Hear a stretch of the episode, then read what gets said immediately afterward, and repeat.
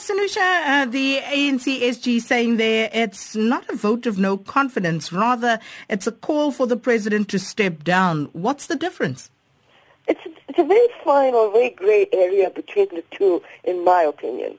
I think that when you actually talk about uh, uh, asking somebody to step down, you're actually asking them to do so because you don't really have certain levels of confidence in their uh, ability to perform or their ability what they're doing.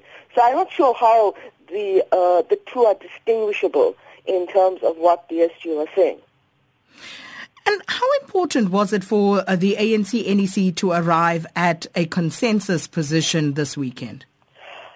Very much so, Sakina, because I think, you know, listening to the press briefing yesterday afternoon, uh, one got the impression, especially me, I got the impression that um, they were basically scrambling within this NEC to, to, to create a sense of unity, to create a sense of, you know, um, uh, that there was a sense of le- uh, uh, less fragmentation, more consensus. And I think this in itself is a demonstration of what's happening within the party, within the actual higher level of the party, is that within that higher level of the party, there's so much of, of, of, of of toing and froing. There's so much of fragmentation between the two. So in a sense, what's happening here is that they're trying to present a consensus, a unified voice, but at the same time, just listening and trying to pull out the nuances from that press briefing, you can see the constant emphasis on certain things shows that there's, a, there's very little in terms of what's going on in holding it together at the NEC. The, th- the second thing I think was also to demonstrate that the NEC does have that executive power within the party to be able to hold things at the center. And that didn't really come out yesterday in the press briefing.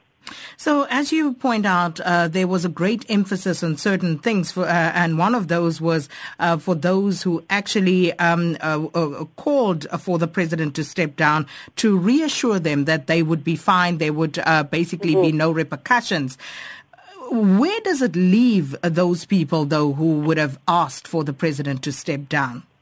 Uh, you know, I think these individuals that would have done that, I think it probably leaves them um, fairly, fairly disappointed. It leaves them in a, in a, in a situation where they themselves are probably thinking, where to from where to now? What what what happens? Um, and of course, you know, you can't actually ignore the fact that within the party, within the party itself, given the way it's such a broad-based uh, party, that there will be individuals that will feel as if they are now going to be placed under the under the spotlight.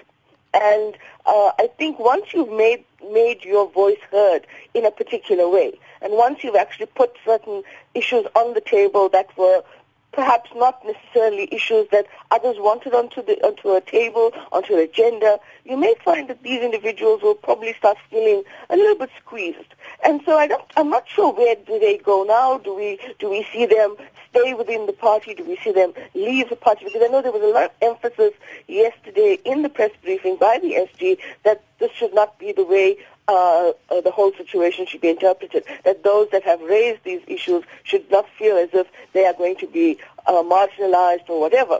But I think, you know, what, what we say and what we do are fundamentally sometimes different things.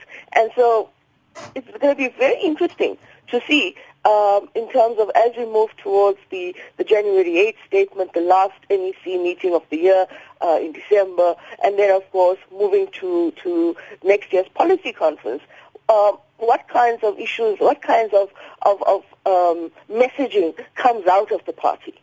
And then just finally, Sanusha, now that the ANC have now internally discussed this matter, um, you know, the calls for the president to step down, are we likely to see a shift in what's going to happen in Parliament and, and, and if there is another parliamentary motion brought in this regard? Because I see the EFF, they've applied to the National mm-hmm. Assembly Speaker Baleka Mbete for an urgent vote of no confidence once again against well, President Zuma.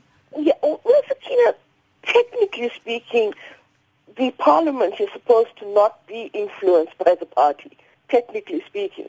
Um, and of course, it's not supposed to actually be influenced in terms of how we define the separation of powers.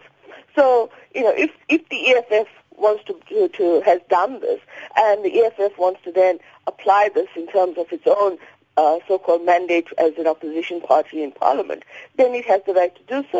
And, I'm, and I'm not 100% sure, but I'm, I think that in terms of the the the, the actual process, um, they probably have to go through the the the the way in which the process evolves and so forth. Whether this will then be kind of uh, cut short or whether there'll be the relevant attention given to it in Parliament, etc., I think will be something that we have to ask a, a look at and see how it unfolds. But I think, in my opinion, it should not be that way. Technically, it should not. How the MPs and how the parliamentarians respond to it, I think, is going to be very interesting. It may actually be one of those areas where uh, people have been speculating that following the DA's uh, motion of no confidence in the president um, and following now the NEC's uh, uh, meeting, I think that there's also the question of whether uh, there may be certain individuals who may shift their their, their, their, their, their vote if indeed that motion is carried in Parliament in terms of voting.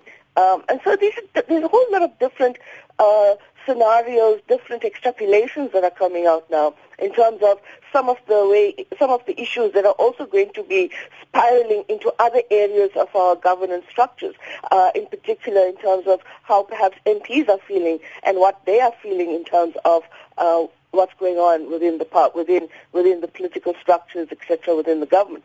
But again, I think there may be that other line that we probably will always have to consider, and that is not to deviate too far from the party line. Well, thank you so much, political analyst Sanusha Naidu.